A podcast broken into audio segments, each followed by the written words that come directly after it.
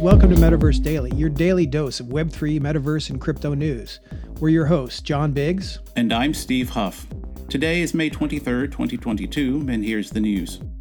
Visual artists aren't the only ones finding their footing in Web three. Written word N F T creators are beginning to join in the fun with experimental projects.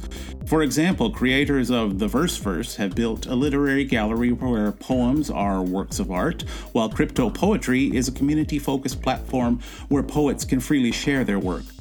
The platforms collaborate with crypto natives, tech artists, and conceptual writers in the crypto space, as well as traditional poets unfamiliar with blockchain. Some of the Verseverse's poets are also visual artists who combine art with the written word.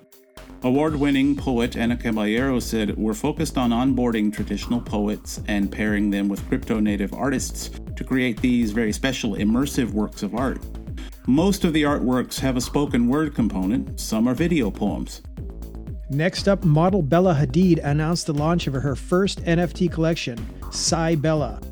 Hadid is a world-famous supermodel and Instagram influencer. Her modeling career started in twenty fourteen, and she has worked for Balmain, Chanel, Versace, and many other luxury fashion brands. Bella has also appeared on twenty-seven Vogue covers internationally. The collection will consist of ten series of N F Ts, each including one thousand one hundred eleven non-fungible tokens. The N F Ts will feature unique three D scans of the model. Meta President of Global Affairs Nick Clegg sent a confusing message with a recent eight thousand word essay on the nature of the metaverse, which stated in part that his company isn't making its own version. According to Clegg, the metaverse is not analogous to a mobile app like Facebook or Instagram, but closer to a universal virtual layer that everyone can experience on top of today's physical world, one where you have a consistent identity or even set of identities that people can recognize wherever they see you.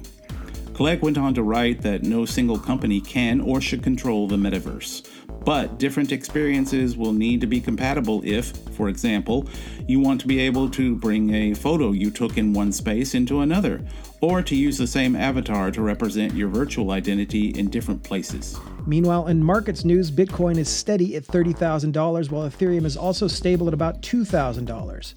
Technical signals suggest a neutral to bearish outlook for most crypto.